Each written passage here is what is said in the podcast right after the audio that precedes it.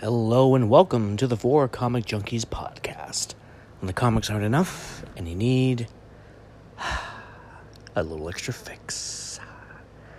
I'm your host, JJ Hodges, and today we have a really special episode, uh, one I've been looking forward to for a long time. Uh, we are celebrating 80 years of Aquaman. Can you believe Aquaman is 80 years old?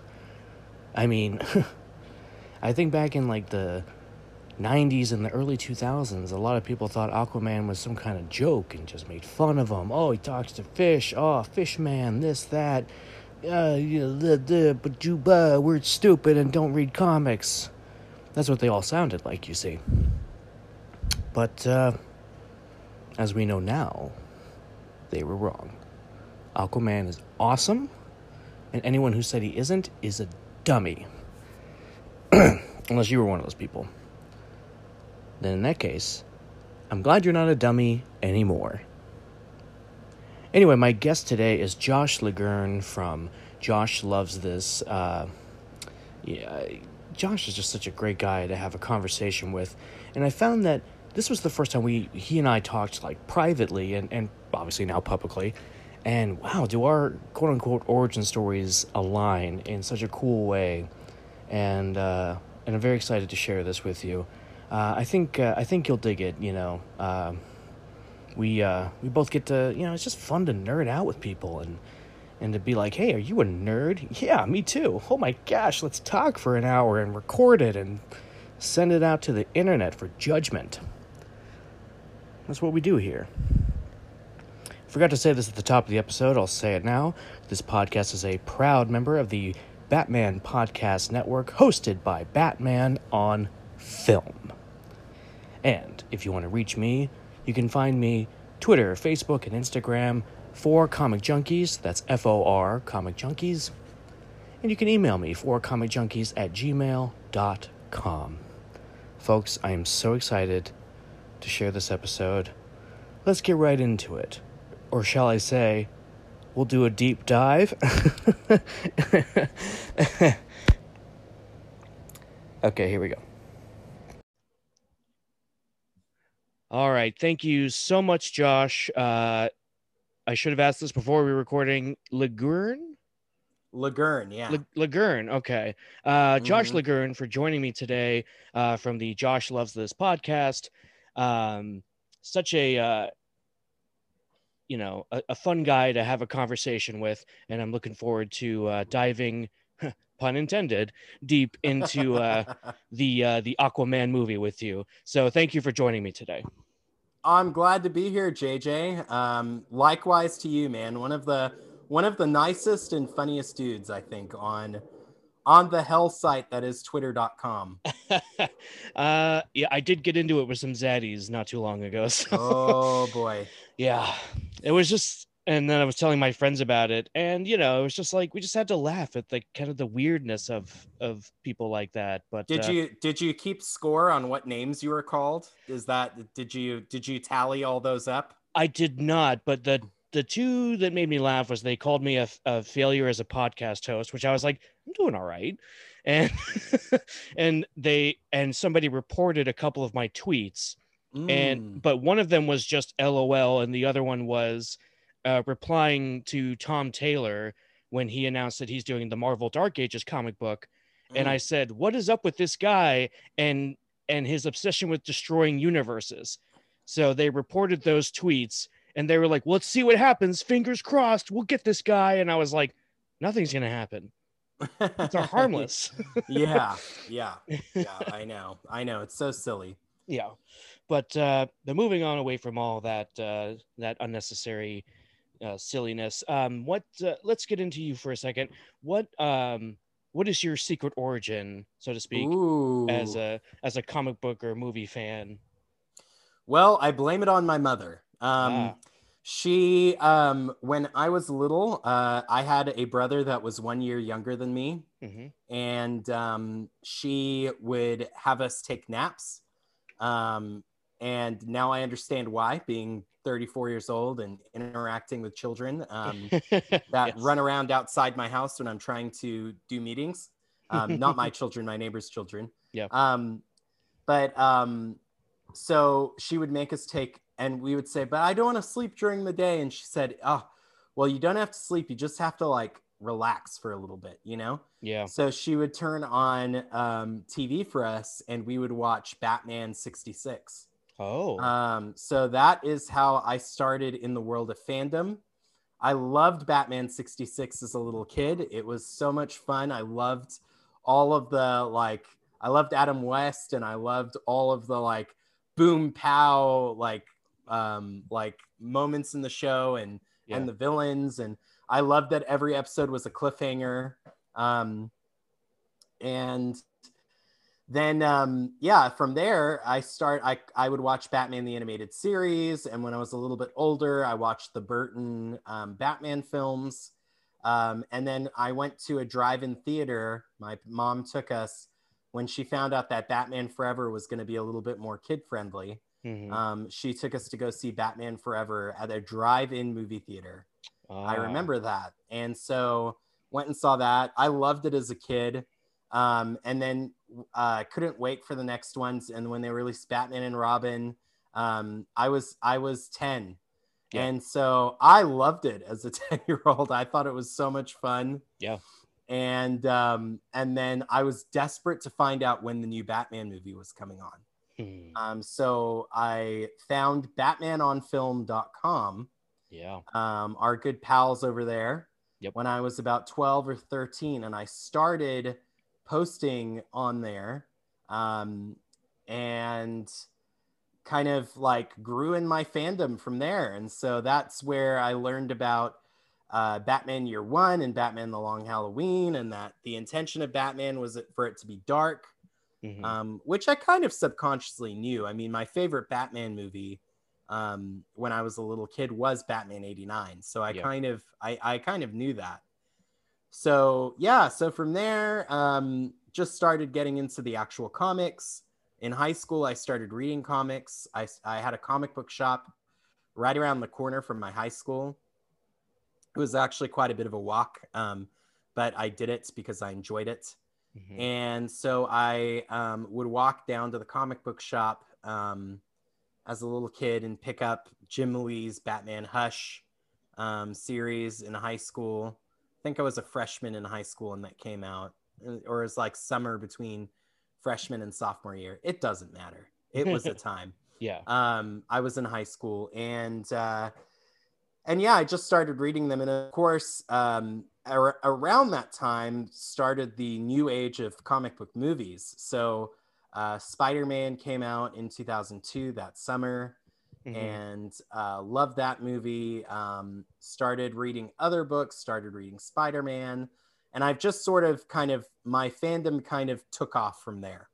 Um, I was uh, so I started reading other books, other characters, and enjoying all of that stuff. So, yeah, it's your story is so is very similar to mine and i and i love that that like you're, the way you're talking about it is just like it just making me so happy uh that especially it being a uh, a family affair that Mhm. like your your mom helped you get into all that stuff and like my like my dad i think he i don't think he thought much of it it was just like oh i'll take him to go see these batman movies whatever and he didn't think much of it um and whereas like my mother was like really into it like uh when the mask of zorro came out um Mm, she was i mean she was gaga for zorro. Um, great movie, great yes. movie. fantastic movie. I love that movie. I was just rewatching it the other night actually uh, and i was thinking about my mom. And you know it was just it was it was kind of the same situation where i would ride my bike to the to the comic book store and get comics and and then i'd drive and then i'd go down to taco bell and you know get a taco for lunch or something in the summertime. Um yeah it, it's just it's funny how you know i was I've, I've talked about this before on the show how i grew up with all this stuff and feeling like and kind of isolated because i felt like people weren't into it like i was and it wasn't until i got to high school and suddenly it's like oh there's a spider-man movie there's an x-men movie there's all these movies and suddenly everybody wants in on it and i'm a little bit like yeah but i was in on it when I was like quote unquote age appropriate for it, and you all made fun of me. yeah, exactly.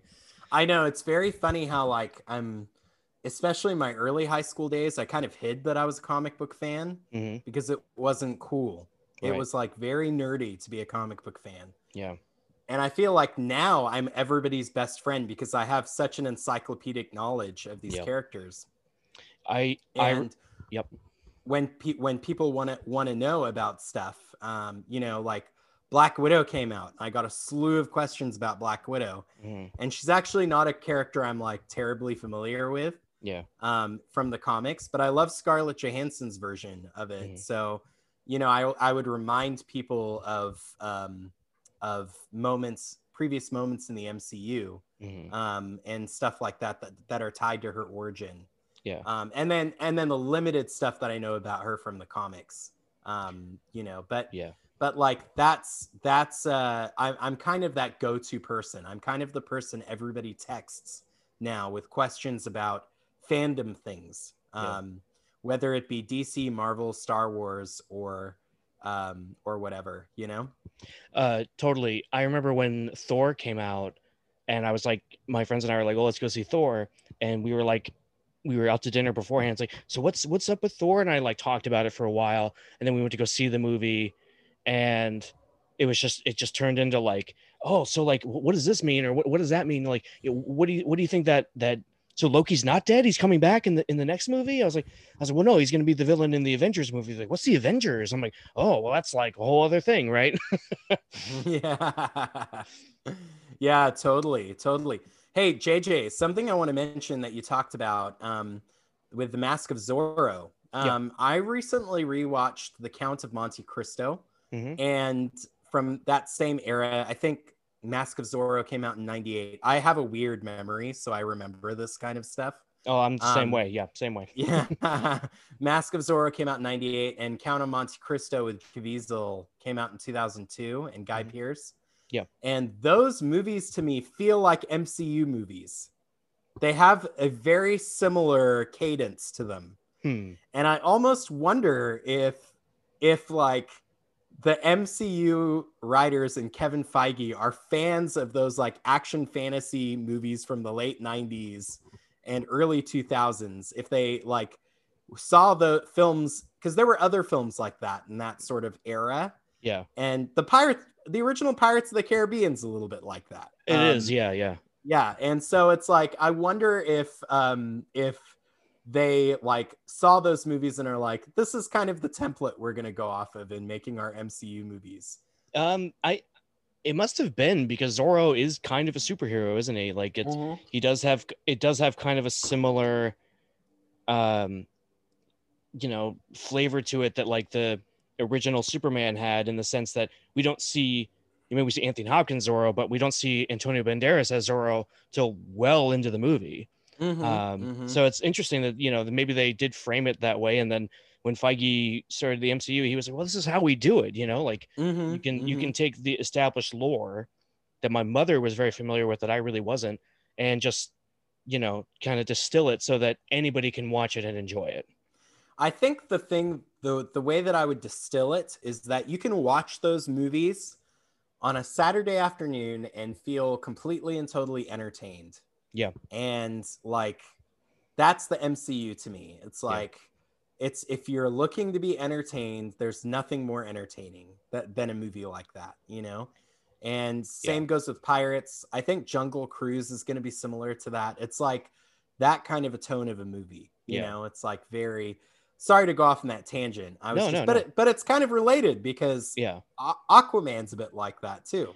Well, Aquaman being this big sprawling adventure film, and it's funny to me. I was thinking about this. It's it's funny where you, a- way to make fun of movies is to say like a bad movie is to say like it's it's like they just threw a bunch of shit at the wall and and you know said oh what's gonna stick, whereas like with Aquaman, I think funnily enough a lot of the stuff was sticking to the wall, right? It's like, oh, let's give it some comedy. Oh, it'll have some adventure. Oh, it'll have uh, family drama. Oh, it'll have you know this big epic scope. And then surprisingly, and I credit a lot of that to James Wan being just a genius filmmaker. You know, he could watch you know there's a there's like an indiana jones type of flavor to it there's obviously a superhero flavor to it there's a shakespeare flavor to it and it all works i i don't watch the movie and feel like "Yeah, why but why did they do that you know i don't i Mhm, mhm. don't ever think it and the movie is just like you were saying before about like zorro and uh pirates or whatever it's like it's just fun to watch. Mhm, like you mhm. know it's and no disrespect to man of steel or wonder woman or even batman v superman but those movies are very very serious you know? Mhm, mhm. and this movie could have serious moments but really just not mind being like well it's also about a guy who swims and talks underwater. It's and there's an octopus playing the drums. It's fine. Just just have fun with it you know what i mean I I love that you said that because I totally agree with you. I Mm-hmm. think that I love that analogy of like throwing a bunch of things at the wall and Yeah. seeing if anything sticks. And are, are, are we just gonna start talking about Aquaman now? Can we? Are is Oh, that, yeah. yeah okay Get- cool yeah go right for it sweet. I love that this movie. I feel like the pitch was Indiana Jones Mhm. meets Star Wars underwater. yeah yeah. It was like oh okay. Um oh and the main character talks to fish. Yeah. right. Okay. And he's a superhero. Yep. awesome. And it's going to be all and oh and by the way we're not going to show him as a superhero for the vast majority of the film. Really until like the third act. Yeah. Yeah. Like he's he's only going to be a superhero in the third act. Yeah. um aquaman is joyful. It takes a lot of risks. It's not afraid to be silly. Yeah. Um and i love it for that Yeah. you know? Um you mentioned wonder woman earlier being a serious movie. It is a serious movie. Mhm. it's also a very good movie. Oh yeah yeah. I think that like uh i think man of steel is a pretty good movie. Hmm um, I think Batman versus Superman's kind of a downer of a movie, to be honest. I still I Um, still love it, but yeah, I, I get I but I agree with you. Yeah. I think that Aquaman for me is kind of the first DC film that came out that sort of embraced the fact that it's a comic book movie Yeah. fully and just went for it. And it's not, is it as good as Wonder Woman? No. hmm but it is for what it is it is a terrific achievement on the part of james wan Yeah. um when i rewatched it for this podcast i rewatched it on my dolby atmos dolby vision screen. So i watched it in dolby atmos in dolby vision. Hmm and i gotta tell you this film is so gorgeous. The color Yeah. the like the skill in crafting each and every single frame of this movie. Yeah. it's so meticulously shot. Yeah.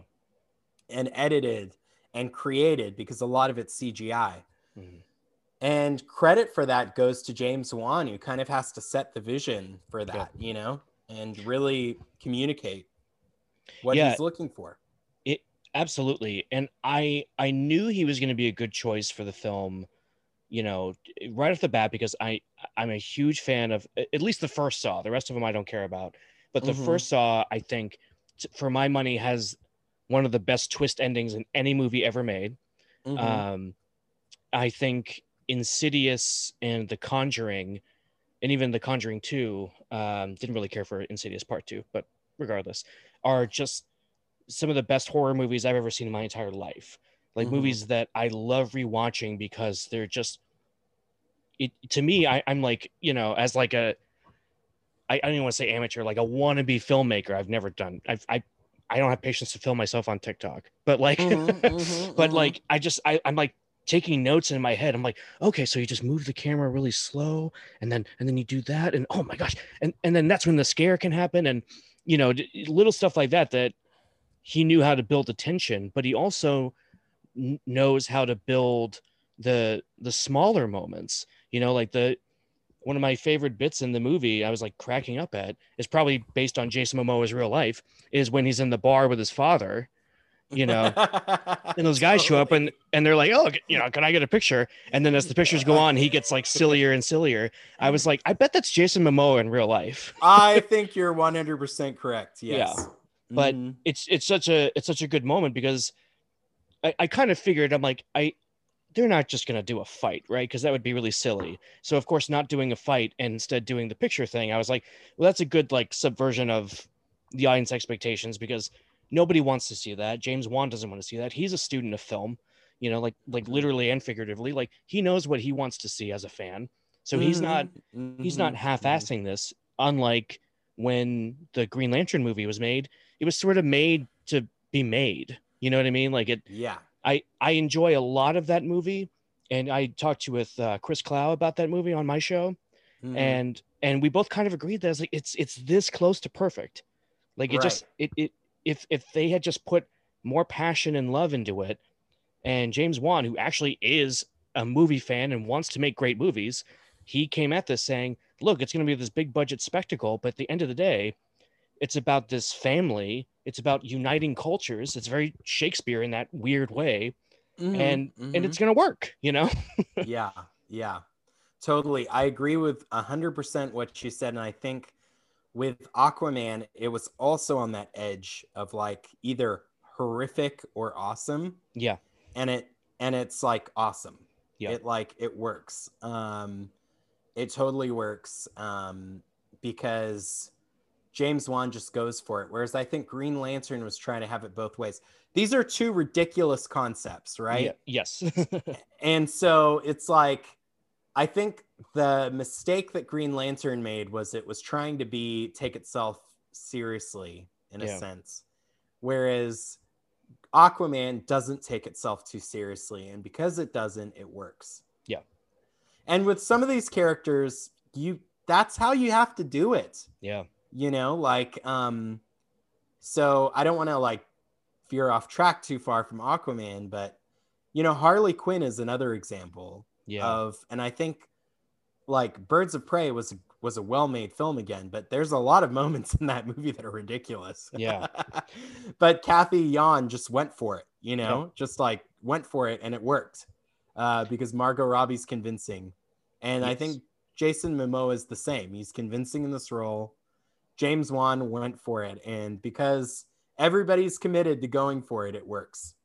It you know i was thinking about this a lot and i was talking with my best friend about it. Um the interesting thing about this movie is that it in a weird way had the luxury of not having to follow Zack Snyder's Justice League.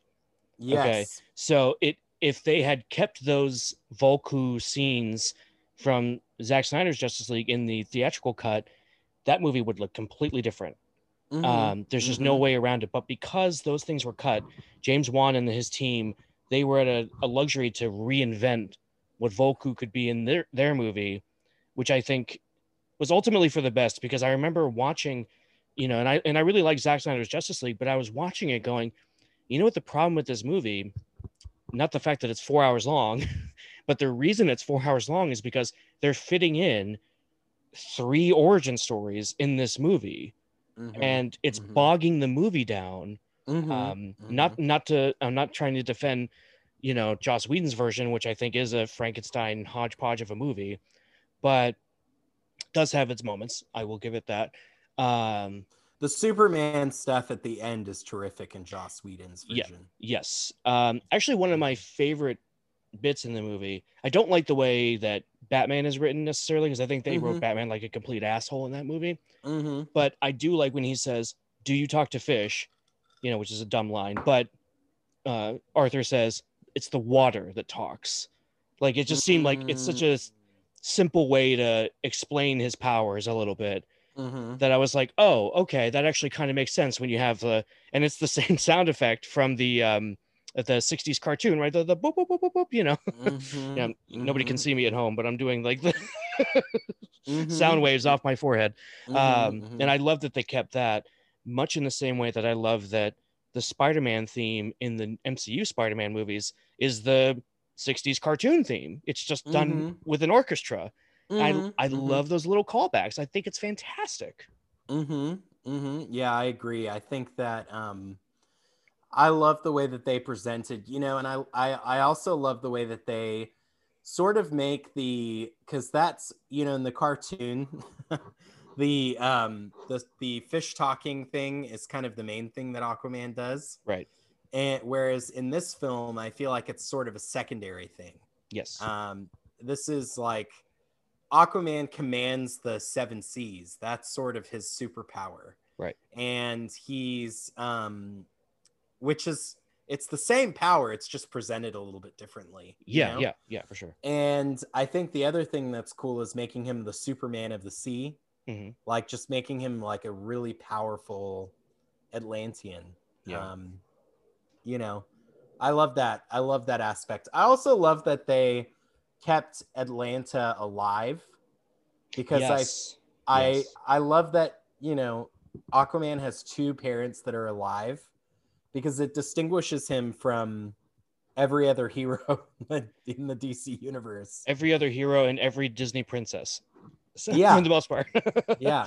Yeah. Again, with the exception of Wonder Woman, Wonder Woman, whose mother is still alive, but she's yes. cut off from her. So Right. it's like it's a similar parent issues, you know? Right. Um, I, I, I'm glad you brought that up because I thought the exact same thing because I was, when like the tidal wave happens and their truck gets caught in it, I was like, well, here it is. Like the dad's to die and now he's to go avenge him, him in Atlantis. And when he, when Mera saved him, I was like, oh, thank God. Like, again, like just brilliant subversion of my expectations because it's like they Mhm. could, they, could they have made it work? Sure. But am I over the moon glad that they didn't you better fucking believe it you know because it was That's that that is a much better um that is a much um what is it? A much easier story to tell. Yeah. You know? That would have been a much easier story to tell. Yeah. Um but you know, John Wick is already a movie and it's already been done super well. yes so so we don't need we don't need another story like that i think that you know you're right i think that subverting that expectation and making the story a little bit more this is about humanity uh, this is about uh, uh, surface and atlantis coming together That sort of conflict between cultures Yeah. and i think that's the heart of this movie really it's like Yeah. arthur reconciling himself yes uh and and not only that but the two of the big things that they did in this movie that really surprised me at the end of the day was keeping atlanna alive uh like that was that was a great twist when she was there in that like little oasis or whatever it was that they went to Mhm. I was like, oh my God, like I did not see that coming, even though it, it almost should have been obvious, right? Like, is Nicole Kidman going to sign on for like a two minute cameo? Like, probably not, you know? Mhm. Mhm. Um, but the other thing is that, that, uh, Aquaman doesn't kill Orm, that Mhm. he, he Mhm. leaves him alive and he wants, and he even says, like, I want us to be brothers. I want us to reconcile. I was just, I was sitting there going, like, in a weird way, it's like, this is like the anti superhero movie. like, the origin Yeah. has changed like not that the origin has changed really but the the story is being flipped on its head. It's like oh let's not kill a villain. Let's keep the parents alive. You know let's you know let's let's and we can still give our hero a happy ending. And Mhm. it's like oh you can do that? Like well we can now. Yeah really i mean it's you know that that story's been done so many times. I i Mhm. think it was leaked uh dwayne the rock johnson leaked it that in the post flash dceu the heroes don't kill which is which is pretty cool actually i think. I you're setting that up. I think uh, I think that's really great because I think that having that philosophical debate, you know, which I think was kind of run. I I, watched Jupiter's Legacy, but I think that that aspect of it was kind of run into the ground a little bit. Mhm. Um, but it, you know, I think it is an interesting debate because I like that. Like you know, like going back to Spider-Man, like he specifically says that in uh, Homecoming. He's like, I don't Mhm. want to kill anybody, you know. It's like, and he tries to save, you know, um, the Michael Keaton at the end of that movie. Um, Mhm. and oh, he does end up saving him, but he makes a point to yell it at him. He's like, I'm trying to save you. Um, and it's just, it's, it's the kind of stuff that I think, you know, I, I think about my kid. I think about growing up with these movies that it, it meant something to me. So when people are like, you know, oh, like the Punisher's my favorite because he just kills a bunch of people. I'm like, I'm like, well, I like the Punisher. I think Jon Bernthal was fantastic, but no, I don't. I can't. I, I I'm so embedded with that Superman and Batman philosophy. I can't Mhm. do it. I can't get on board with that, you know?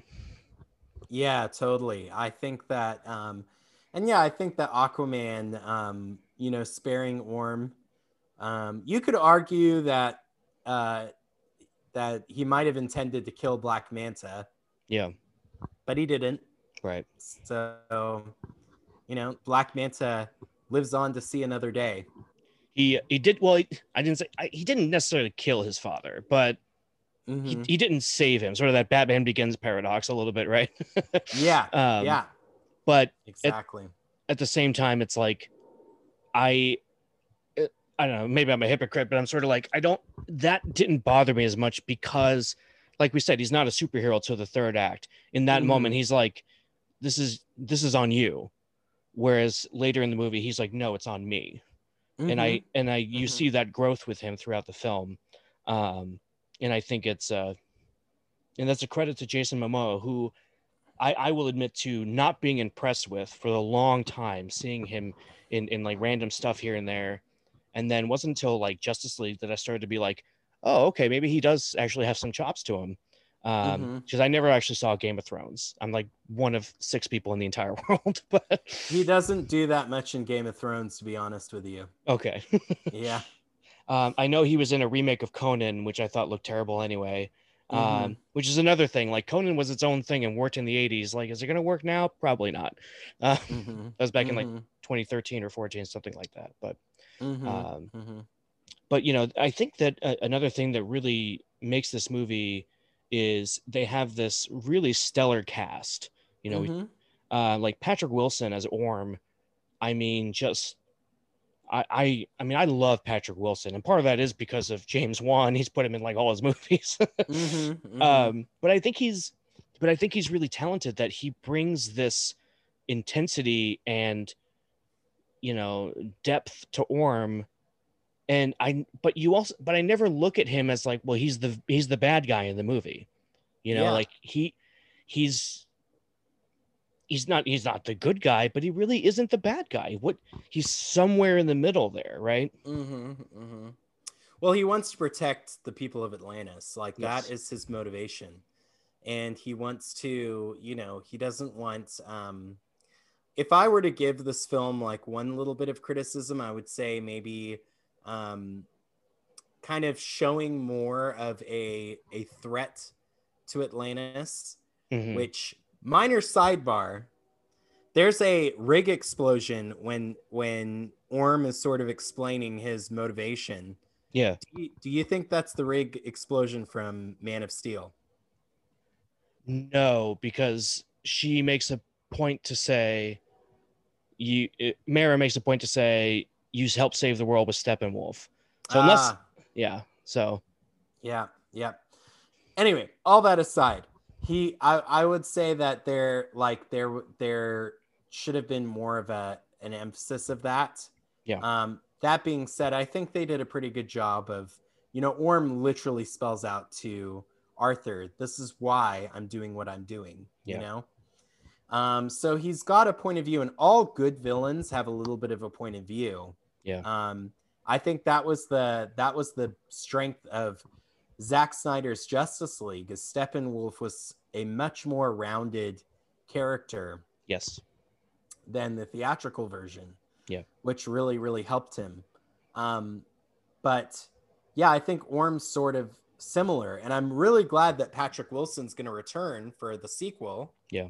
Um, even though he's not taking he's he's probably gonna take he's probably gonna be more like a Loki. Um that being said, I really hope they don't turn Ocean Master into into a hero because that is not his mo in the comics at all. Right. I mean his his whole goal uh have you ever seen the uh the animated uh Throne of Atlantis movie? Yes. Okay, so Sam Witwer's performance is stellar, and I think Sam Witwer is, you know, uh, and he should be more of an acting legend than he is. Fortunately, I think he's more known around like geek circles than he is in the pop Mhm, culture. mhm. But I thought he delivered such an amazing performance, and um, and I love that that aspect of it was kept. You know, because obviously it's based on some of the same comics, right? The Geoff Johns comics from the New 52. Mm-hmm. in this film where he's just like you know oh my bastard brother and he doesn't think anything of him he's you know it's it's sort of like I, I laughed a little bit. It's like it's like harry potter a little bit. Always a mudblood. You know what i mean? Yeah, like Yeah. Mhm, Uh, there- mhm. there's some like uh it like racism there to you know to an extent. Um and it's it's just but it's and it's and it's wrong and it's hateful but it's also he but he delivers it in a way where he's not being like just like an unjustified like maniac. He's just like look like this this is who we are. This is what what i'm doing and they're in the way and they're going to kill us. Mhm. and and you know we look we look at the world around us. Like you know that that video from a few weeks ago of the ocean being on fire for god's sake. Like i'm sitting there going yeah orm was right. Yeah. Yeah. Yeah it's um it's definitely um you know orm has a point of view and um so that makes that makes him a better villain Yeah. um and uh um i really like uh black manta as well in this movie a lot of people you know it was funny and i used to kind of agree with this a lot of people thought that black manta was kind of shoehorned into this movie Mm, but I, upon a rewatch, I don't think that he is. I think that it's a part of establishing Aquaman's world. Yeah. And Black Manta's a big part of that. He's his arch enemy. Yeah. So, you know, I think that it works. And I think that him being so tied to his origin is is going to work out in its favor um, in future sequels because in future se- I think part of what makes the Dark Knight so compelling mhm. is it's literally this like sort of tour de force between Joker and Batman, right? Yeah. And I think that for an Aquaman sequel, I don't know if it's going to be Aquaman 2, but for an Aquaman sequel in the future, we're going to get that opportunity for a tour de force showdown between Black Manta and Aquaman. And I think that that's going to be terrific. I, I I totally agree because I think that like first and foremost it's it's Yahya Abdul Mateen who like whatever he touches turns to gold. You know, Mm-hmm. like I I I remember saying this to uh, like have you seen uh, HBO's Watchmen? I have I'm halfway through it. I started watching it and I haven't finished it yet, but yes. He I mean like you know from that to the new Candyman I'm looking forward to Mhm. and um you know just I I think that he's he's an actor that he brings a lot to the role and you know and you know his motivation is is is very simple too isn't it like you killed my father i'm going to kill you you know kind of the inigo montoya of it um Mhm, but- mhm. but it doesn't um but to me I, i'm not sitting there thinking oh you know like you know, he shoehorned it. I, I never really thought that. I thought, no, no, no. Like he he belongs in this movie because he's, you know, here's consequences to Arthur's actions, like I was talking about before, that come back to haunt him. You know, if he had just saved the dad, this probably wouldn't have happened. Mhm, Um, mhm. but it's like, and and not only that, but it, and then he defeats him, and then the post credit scene is just like, it's like, oh, I'm going after Aquaman. It's like, and it's just like, oh, like this guy is gonna bring the thunder, and Mhm, mhm. I'm very excited to see where that goes because Black Manta in the comics, you know, you know, he chops his hand off, he kills his son. I mean, it's dark stuff, and you know, who knows if they're gonna go that far with it, but um, it's it's enough for me to get excited as a fan and think there's some really dark and scary places they can go with this. You know, just like there are dark and scary places they could go with the Joker Mhm, um, mhm. and and saving that for another movie um i think i think is definitely for the best but i didn't think he was shoehorned in i thought he he had his place in the movie and i think it was perfect For sure. For sure. I agree with you 100%. And I agree with you. Yahya's performance is terrific. He's just like, he brings the right amount of intensity to the role. Mhm. Um, again, you understand where he's coming from. He's upset that his father was murdered by Aquaman. Yep. And I think that he conveys that really, really well. Well it's it's funny when rewatching the movie and like i said there's so much in it like you know they, they talk about like almost all of the seven kingdoms which I guess I, I I didn't realize to rewatching it that they didn't get to all of them because the second one's going to be called Aquaman and the Lost Kingdom. So like, oh, Mhm. okay, there's one. Um, Mhm. But you know, they talk about like the brine and the fisherman and um, Digimon Hisu or I however the heck you say his name. I'm so sorry, I'm mispronouncing his name terribly. Mhm. Um, but you know, the wizard from Shazam, he's also in this movie. Mhm. yeah, Um, and he's probably going to be in Black Adam too, from the looks of the concept art. yeah, yeah, that we Mhm. saw at uh, Mhm. FanDome. Yeah, yeah, for sure. Mhm. Mhm. um i i remember being excited that he was in the movie and he had kind of a small part but uh at the same time it's like this movie is just littered with really great actors and really kind of random actors too because you have Dolph Lundgren as King Nereus, right? Mhm, mhm. uh like where it was like it's like where the hell did he come from in this but um yeah. but I thought that you know he's he's another person I think that is kind of underrated a little bit because I think everybody just sort, sort of associates him with Ivan Drago that it's it's hard to think of him as anything else but I think they did a good job with like the makeup and everything that he he could be this new character that I could kind of get into and root for or root against or whichever scene he was in right I've got to tell you, I was actually struck by how well Dolph did. Um, You know, Dolph is acting against Patrick Wilson, Academy Award nominated actor. Yep. Willem Dafoe, Academy Award winning actor. Yep. And Dolph holds his own. I mean, he really does against these guys. And granted, this isn't, you know, you know, it it's Aquaman. that being said, I think Dafoe and um, Patrick Wilson are both bringing bringing it to their roles. yeah And so the fact, sorry, my dog's in the background. That's the right. fact that um, the fact that uh, uh, Dolph holds his own is is really good. You know. Yeah, he I think he he brings a lot of gravitas to the role that I okay, like the second he shows up, I'm like, oh, he's a king. Like he Mhm, he just mhm. presents himself that way. And I like that Orm, you know, as, as much as uh I was talking up Sam Witwer from um, Throne of Atlantis animated. Um, I think the issue I have, if I had any issue with that movie, it's it's it's more the writing than anything, and it's not a bad thing necessarily. It's just that Orm in that movie is very, he's clearly insecure. He's cl- clearly trying to hold on to the throne of Atlantis because that's he feels that's his birthright. You know, it's not you, you bastard son. It's mine. Um, Mhm. Whereas don't feel, and it's not a bad performance. It's not bad writing. It's just different. Whereas in this version of it, I don't feel that way with Patrick Wilson. He doesn't seem like a like a, like he's scared of Arthur or like intimidated or insecure. He just is like, you know, like a little bit like Zod, I guess, in Man of Steel, right? You know, what I'm doing is for the good of my people. Mm-hmm, Um, so there's more conviction there and not really any insecurity, not any, you know, he's not afraid. He's just like, nope, this is the right way to go. And that's what I'm going to do.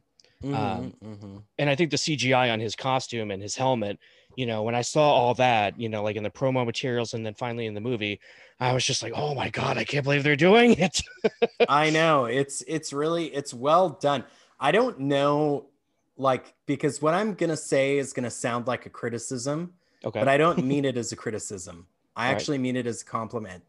It looks like CGI, but it's really well done. Yeah. It I I actually kind of like that was something with Green Lantern. I didn't mind the suit being CGI because that Mhm. kind of it, it makes sense, right? Like it comes, Mhm, it, it- the mhm, suit's a construct from the ring. That makes sense. Um, the execution is, you know, say what you will. Uh, but I didn't mind it. Like that's if I haven't the gripes I have with that movie, that's probably very tiny, tiny on the list if it's on the list.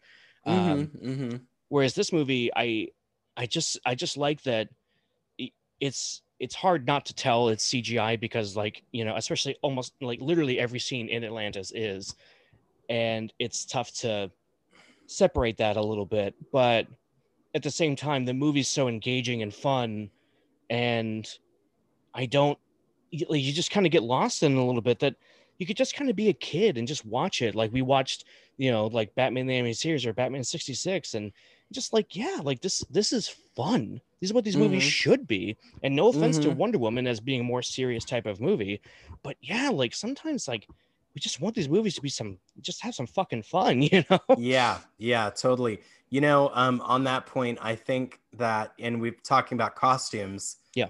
I think it's a worthy thing to bring up. They went there for both Aquaman and Black Manta in the Yes. costumes. Yes.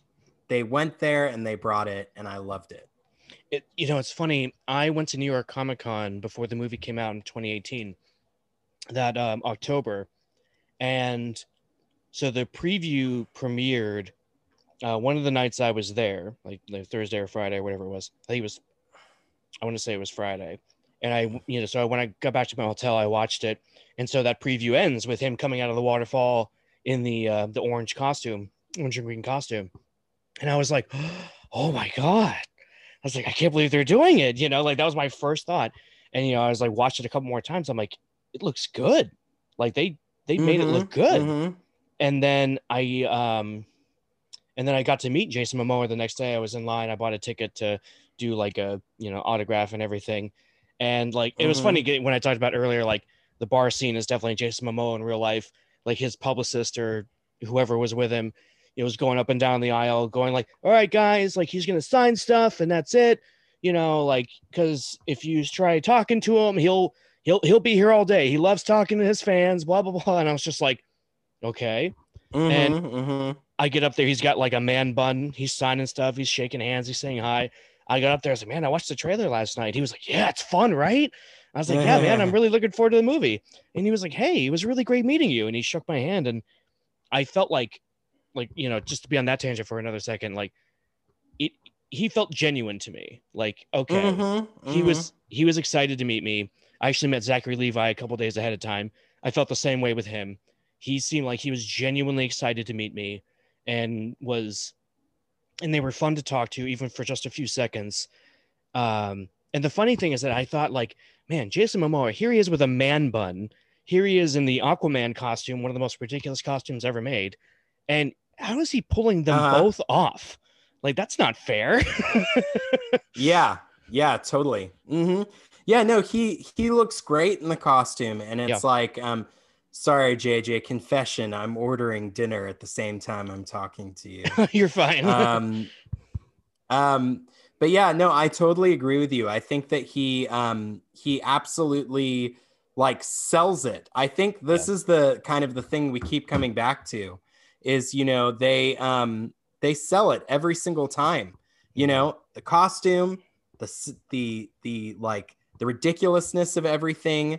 It's like it's um it's absolutely perfect. Yeah. And so um so that's a lesson to filmmakers, people doing movies about comic books. Just go for it. Just make it happen. it you know it, it there's a lot of truth to that like the i feel like the as the marvel movies have gone on they they were more inclined to embrace more of the comic bookiness of it you know because like Mhm, mhm. you have you have like uh, the first spider-man movie which is like well we have to explain why green green goblin has the glider right? It's like oh it's a military contract and that's a flight suit. And then he's got the Mhm. helmet. Like okay sure why not?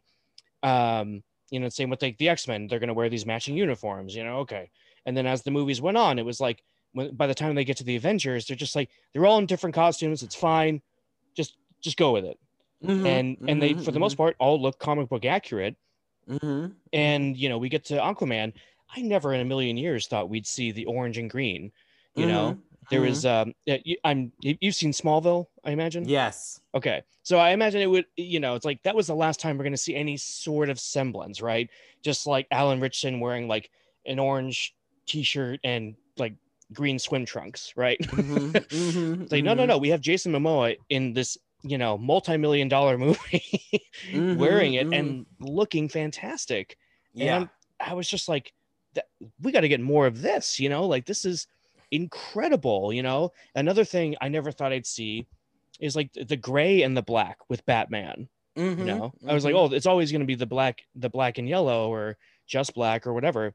Um, and I was just like, oh, Well, I hope you enjoyed it while it lasted because Michael Keaton will probably not be wearing that. Michael Keaton will probably be wearing all black. Yeah. That's my guess. Well, that's that's fine with me because that's that looks good on Michael. Me Michael too. Keaton. That's how he should look. Yes. Um, yeah, that's a slightly different situation, but maybe Mhm. maybe the new Batgirl Um, Leslie Grace, as of this recording, she was just cast. yes, Uh, great maybe- choice. I, I I'm not familiar with her work, but I was reading some of the tweets and stuff. Our friends at Let's Go were very very excited. I'm like, I'll Can take you- their word can- for it. Can you stomach a musical, movie musical? Oh, I love musicals. Yeah. Do you?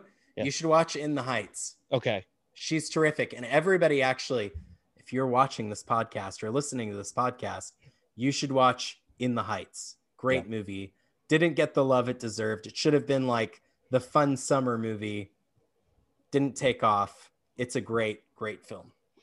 I think a lot of that can probably be chalked up to COVID. Um, Yes. ho- hopefully, you know, we'll Mhm. we'll see. Mhm. But uh, but I think, uh, but you know, getting to see these uh, like comic accurate costumes with with Orm, with um, Black Manta, with uh, with Aquaman, and with Mara too, is Mhm. just uh, you know like blows my mind that like oh like they're they're pulling all of it off. You know, they're all great, and I hesitate with Amber Heard a little bit just because of like kind of the controversy around her and Johnny Depp and everything. So it's it's a little she bit She does she does an activity in the restroom and i'm not like that in bed and i'm not trying to be dirty or anything like that. I mean literally she does something that you would do sitting in the in the restroom in beds apparently. So that allegedly allegedly allegedly that's disgusting. feel feel free to cut that out jj oh no, that that one's staying. You know, but no, I, uh, you know, and that's that's some like separating the art from the artist kind of a thing, and Mhm, you know, uh, who knows what happened between the two of them. My my thoughts on knowing couples that have been through traumatic experiences that nobody's really innocent in the situation. Um, I've always been told there's three sides to every story. There's party one side, party two side, and what really happened, which is probably somewhere between the two. uh, yes, I I agree with that. Um, Mhm. yeah definitely i think my my mom used to say stuff like that Mhm. um but it's you know and, and, you know and that's so you know her personal life is whatever but i i do think she does a good job in the movie i think I do too. Yeah. She you know she's and and i think it's it's actually I, I like her a lot more in this movie than i did in in justice league and even in Zack snyder's justice league. I i did like in i did not like in Zack snyder's justice league the the kind of the the whale cooing that they did to talk to each other. And the terrible British accent that she does in it. very strange which i don't think she had in the theatrical justice league No, they they had her come in and re-record the lines because Yeah. it just sounded so terrible. Yeah, and it's like, well, let's just keep her American in the uh, in the Aquaman movie, and it'll just track better. And that just like cracked me up a little bit. But, um, you know, it's funny, you know, talking about all this, um, you know, and how this movie looks the way it looks, probably because of Zack Snyder exiting the DC movies when he did, you know, for tragic reasons, of course. But um, I think ultimately maybe for the best because I feel like the story he was going to tell with his Justice League movies was sort of a finite ending that Mhm. I think, you know, and I have kind of my gripes with the MCU now where it's like, I miss Tony Stark, I miss Steve Mhm, Rogers. mhm, mhm. Um, but at the same time, like we, I still have these, this amazing like murderer's row of characters to get excited about. Um, and, and so, and on their side of it, it would just been very finite, would have been kind of, you know, like you said, Batman v Superman was kind of a downer. It would have been kind of a downer, you know, it just, Mhm, it mhm. it it would have ended the way it would have ended and we probably wouldn't have gotten this aquaman movie you know for better or for worse and probably for worse because i think this movie much like shazam months later it, they're just so much fun to watch but they're also not i, I don't feel like i'm watching a dumb movie you know, like, I- I agree. i'm you know it like the first transformers movie i really dig. I think it's a ton of fun to watch that movie. Not a lot you don't need a lot of like it's just not a lot of heart to it you know? Mhm, uh mhm. as much as they kind of tried i think with this movie and you know and shazam and all these others going forward there's there's a lot of heart there. There's a lot of like having that family theme having you know arthur be the son of two worlds and he can't reconcile with either of them having, insert insert Vin Diesel family meme going yes, around. yes. Um and you know and shazam kind of in a in a different way with the family theme of the being the family that not the family that not you're born into but the one that you make and the one that accepts you. Um Mhm, themes both themes you know even if we grew up in like you know kind of the norman rockwell or some other version of you know whatever family we grew up with we can still relate to these types of stories and i think that that that's that's priceless you know Totally. I 100% agree. I am often accused and have been harassed by quote unquote zaddies um, of being a Zack Snyder hater. Mhm. I am not an I am in fact not a Zack Snyder hater. Yeah. Um, I love 300. I love Watchmen. I love two thirds of Man of Steel, and I love Zack Snyder's Justice League. I think it's a terrific film. Yeah. Um, I liked Army of the Dead. I thought it was on balance good. Um, so I, but I agree with you that I think that telling a finite story like that would have been a mistake. And it's far better to keep these stories open ended. Tell, you know, I, I actually quite like, in contrast to Marvel, I quite like DC's approach of telling self contained stories within the films themselves. yeah That doesn't mean that, you know, I know our friends over at Batman on Film would just love it if these characters all existed in their own worlds right um, and has as have as they have been corrected by uh, the mysterious DC Films gal um, Twitter account. That is not the case. Uh, they all do exist in the same world.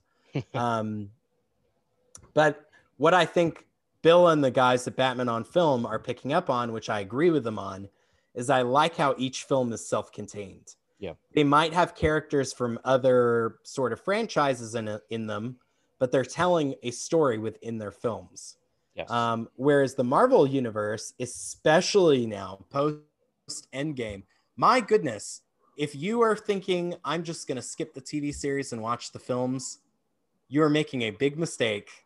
There is a story being told yes uh, across the medium, um, and there's actually two stories being told. We don't have to get all into this, but there's Mhm. two stories being told: the cosmic side, the grounded side yeah and yeah anyways i'm excited to see what unfolds but that being said i appreciate that dc is keeping it kind of you know keeping the stories confined to one film. I think that's that's really there's drawbacks to that. It doesn't allow for oh i saw black widow. Yeah. Spoiler. Now i'm really excited for hawkeye because florence pugh's going to be in it. Right. you Um, don't you don't get that as much in DC. That being said, I think the films are better because they're more contained. there, there's i mean there's pros and cons to both i think um, Mhm. whereas I, I i felt that way when man of steel came out that i felt like there were little hints here and there like the one of the satellites they crash into says wayne enterprises on it Mhm. um, and there was like a LexCorp truck, you know, in it. So, but at the same time, like Man of Steel is is kind of a one and done. Like it could have ended there and been a complete Superman story, in my Mhm. opinion. Mhm, um, mhm. But uh, yeah, you know, like I said, there's pros and cons to both approaches because sometimes it's like with the MCU, it's a little overwhelming. I mean, there's no way around that. Uh, but with um, with DC, I I do love the self-containedness, and there was uh, um, a feeling of um, like when uh, Supergirl's costume was revealed in the the Flash photo uh, that Andy Muschietti shared, not the set photos. Um, I I thought there's a part of me that was bummed, just in kind of a mean way, where I was just like, I wish it had been something different, just just to piss off those zaddies. You know? I wish it had been some other Supergirl logo, but it's fine. You know, there there's still some sort of connected tissue here, uh, which is fine. But I also like that, you know, we, I think it was you that said it that I, you or somebody else that tweeted not long ago that I really liked that was like, well, Ezra Miller's still the Flash, Gal Gadot's still Wonder Woman, Jason Momoa's still Aquaman. Like it's, we, isn't that still the Snyderverse? Yeah, I think it might have been on a podcast that I said that or Okay. something like that. Yeah. Uh, actually, yeah, it was with Justin Kalowski. Um, okay, yeah. Um, yeah, we we talked about that on uh, on the on my podcast. Yeah, Yeah. we were talking about how like still the Snyderverse. I mean, it's the DC universe established by Zack Snyder. Still, And Yeah. and I and I think that if we never get the those Justice League two and three that he wanted to make, It- Mhm. is is that a bummer? Kinda because they did sound good, but also like I don't know, like would we have gotten Michael Keaton coming back as Batman? Probably not. You know, Mhm. would Mhm. we be getting this Black Adam movie with the Justice Society? Probably Mhm. not. Like Mhm. Aquaman and Shazam would probably look completely different. Um, maybe Shazam not so much, but um, because you know it, it referenced a lot of what happened in the other movies. But uh, you know, it, I think that you know Wonder Woman eighty four, you know, take it or leave it, looks the way it looks because Patty Jenkins had some freedom to do whatever the hell she wanted with that movie. You know, Yeah, yeah. This is the mistake. This is the perpetual mistake of Warner Brothers. Mm. Granted, I will say this: I love Wonder Woman 1984. I think it's a great movie. yes, and i think that there are you know there's definitely some things i would have done differently Yeah. but i totally get what patty was doing and i love it I, for what it is i think it's it's great it's a well-made movie performances are good there's you know it's it's uh i i think my chief complaint about complaint about it is that it's a little slow in the first act first and beginning of second act yeah, but other than that, I think it's a great movie. And um, uh, but I will say that for people who didn't like it, the reason Wonder Woman 1984 is the way that it is is because Patty had full creative freedom. Yeah. And I'm sorry, you want to blame Geoff Johns for it, as Zaddies do. Yeah. Um, Geoff Johns is a co-writer with Patty Jenkins. Yep. Uh, he has executive producer credit on it, but the person in the driver's seat for that movie was Patty. Yep. And Patty wanted to make a tribute to her childhood. She wanted to make a tribute to the Richard Donner Superman movies and the Wonder Woman TV series. Yep. And in that respect, it works. I uh, hundred percent, and I think that you know, and like you said, I, I'm not a Zack Snyder detractor. I Mhm, I mhm, love I I like Dawn of the Dead is like a Halloween favorite for me. mhm, Um, I actually mhm. kind of prefer his over the George Romero, if I'm being honest, which is probably sacrilege to a whole other group of people. Yeah. um, but it's you know I, I think that's an exciting movie. I think it has a lot of heart and stuff in it. Also, it has Phil Dunphy when he was a complete asshole. yeah. So when I started watching Modern Family, I'm like, that's the same guy. Oh my god. Um, but at the same time, it's like I think Zack made great movies, and I think that it's it's fine that he's done. Like he, Mhm. I I watched that bit he did with uh, Stephen Colbert, and I thought it was funny.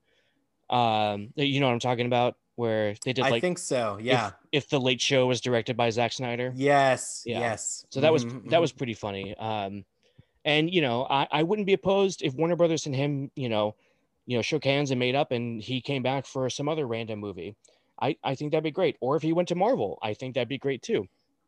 Um, but you know, at the end of the day, it's like, you know, something you know to get slightly personal. It's like something I talk about, you know, with my therapist, right? It's like kind of the living in reality, right? It's like, well, here's the reality that you have to live with. You, you may not like it, but you have to live with it, right? Mhm. And this is the reality that we're living in is that he's no longer with Warner Brothers and they're doing just fine with all the stuff. I, you know, Dwayne Johns Johnson's posts. I can't wait for Black Adam. I think it's going to be spectacular. You know, Mhm, mhm. Shazam, Shazam 2, The Flash, of course, you know, like, uh, and obviously the Batman that, you know, our, uh, our BOF friends are, you know, ja- super jazzed about.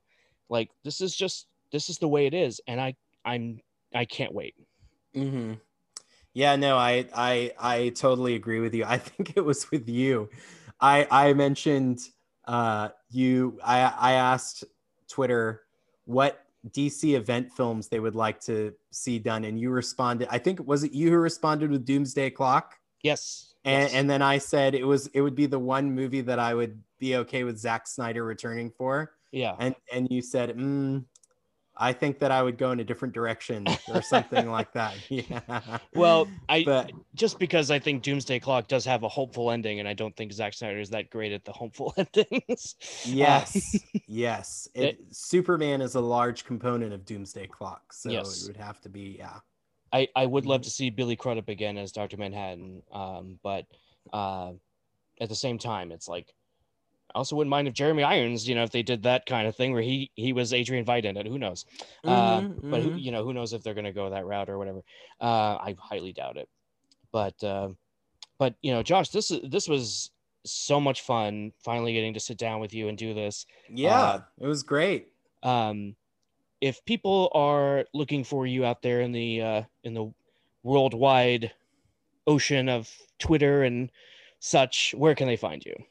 You can find me at Josh Loves This. Um, and uh, yeah, I'm doing right now. I'm not doing a lot of like this is I, I I'm I'm not doing a lot of recording because I don't have a lot of time at the moment. Um, Mm. But I am doing. Uh, I do. I, I I am currently in the midst of. I have a podcast in the can that I'm editing and putting together. Poor Ryan Haas recorded it like three months ago um, but it's an evergreen sort of topic. So I'm gonna I'm gonna edit it and post it, um, and then uh, I'm gonna try and get back in the podcast, my own show, um, bandwagon, um, and then I record about once a month. I do a recording with um, Adam. Um, uh, we record Adam Leafs fan on Twitter okay. um, um, and uh, I record a, a uh, retrospective of Batman the Animated Series with him Oh, once a month called Back to the Bat Cave. So you can check that out Mm. as well. Um, it's been a lot of fun. We're doing a kind of unique viewing order, and it's been great revisiting that series and kind of like going over all of that stuff. So, um, you know, all of that stuff is available on my Twitter profile, and uh, you can check it out there. So. Um, I did not know about that Batman one, so I'll definitely have to check that out. Yeah, Um, it's great. It's a great conversation. We we talk about a lot.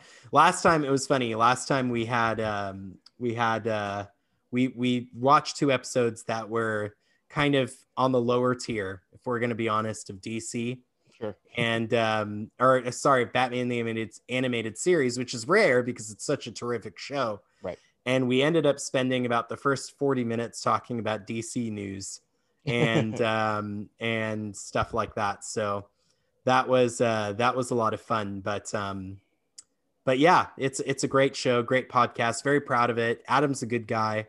I like talking uh to him and uh being on that show. So definitely check it out. For sure. I, I definitely will. Um, so uh, thank you again, Josh, for joining me. Uh, you know, we, uh, you know, it's so funny in this weird podcast world, the random people that you get to meet that you pro- that I probably never would have met you otherwise. Um, and I'm, I'm glad that I did, you know, you're talking about your origin story. And I was like, I was like, we, we have such similar stories. It's great. I'm, and, uh, you know, I, I say this to every guest, but, you know, we'll definitely get you back soon. Um, there's so much to, uh, you know like, like we were just talking about there's so much amazing stuff coming out there's there's no there's no running out of topics really Absolutely. JJ, thank you so much for having me on. I really enjoyed talking to you about Aquaman.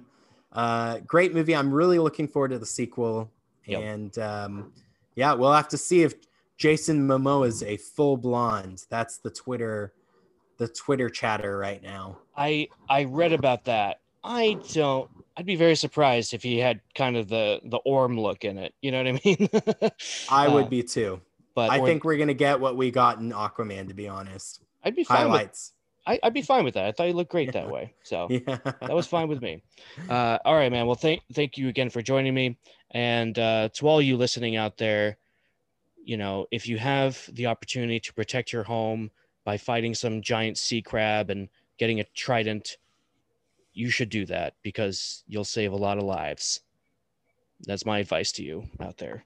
I am not going to do it. My family's fine, but if your family needs it, go for it. All right, and we're done.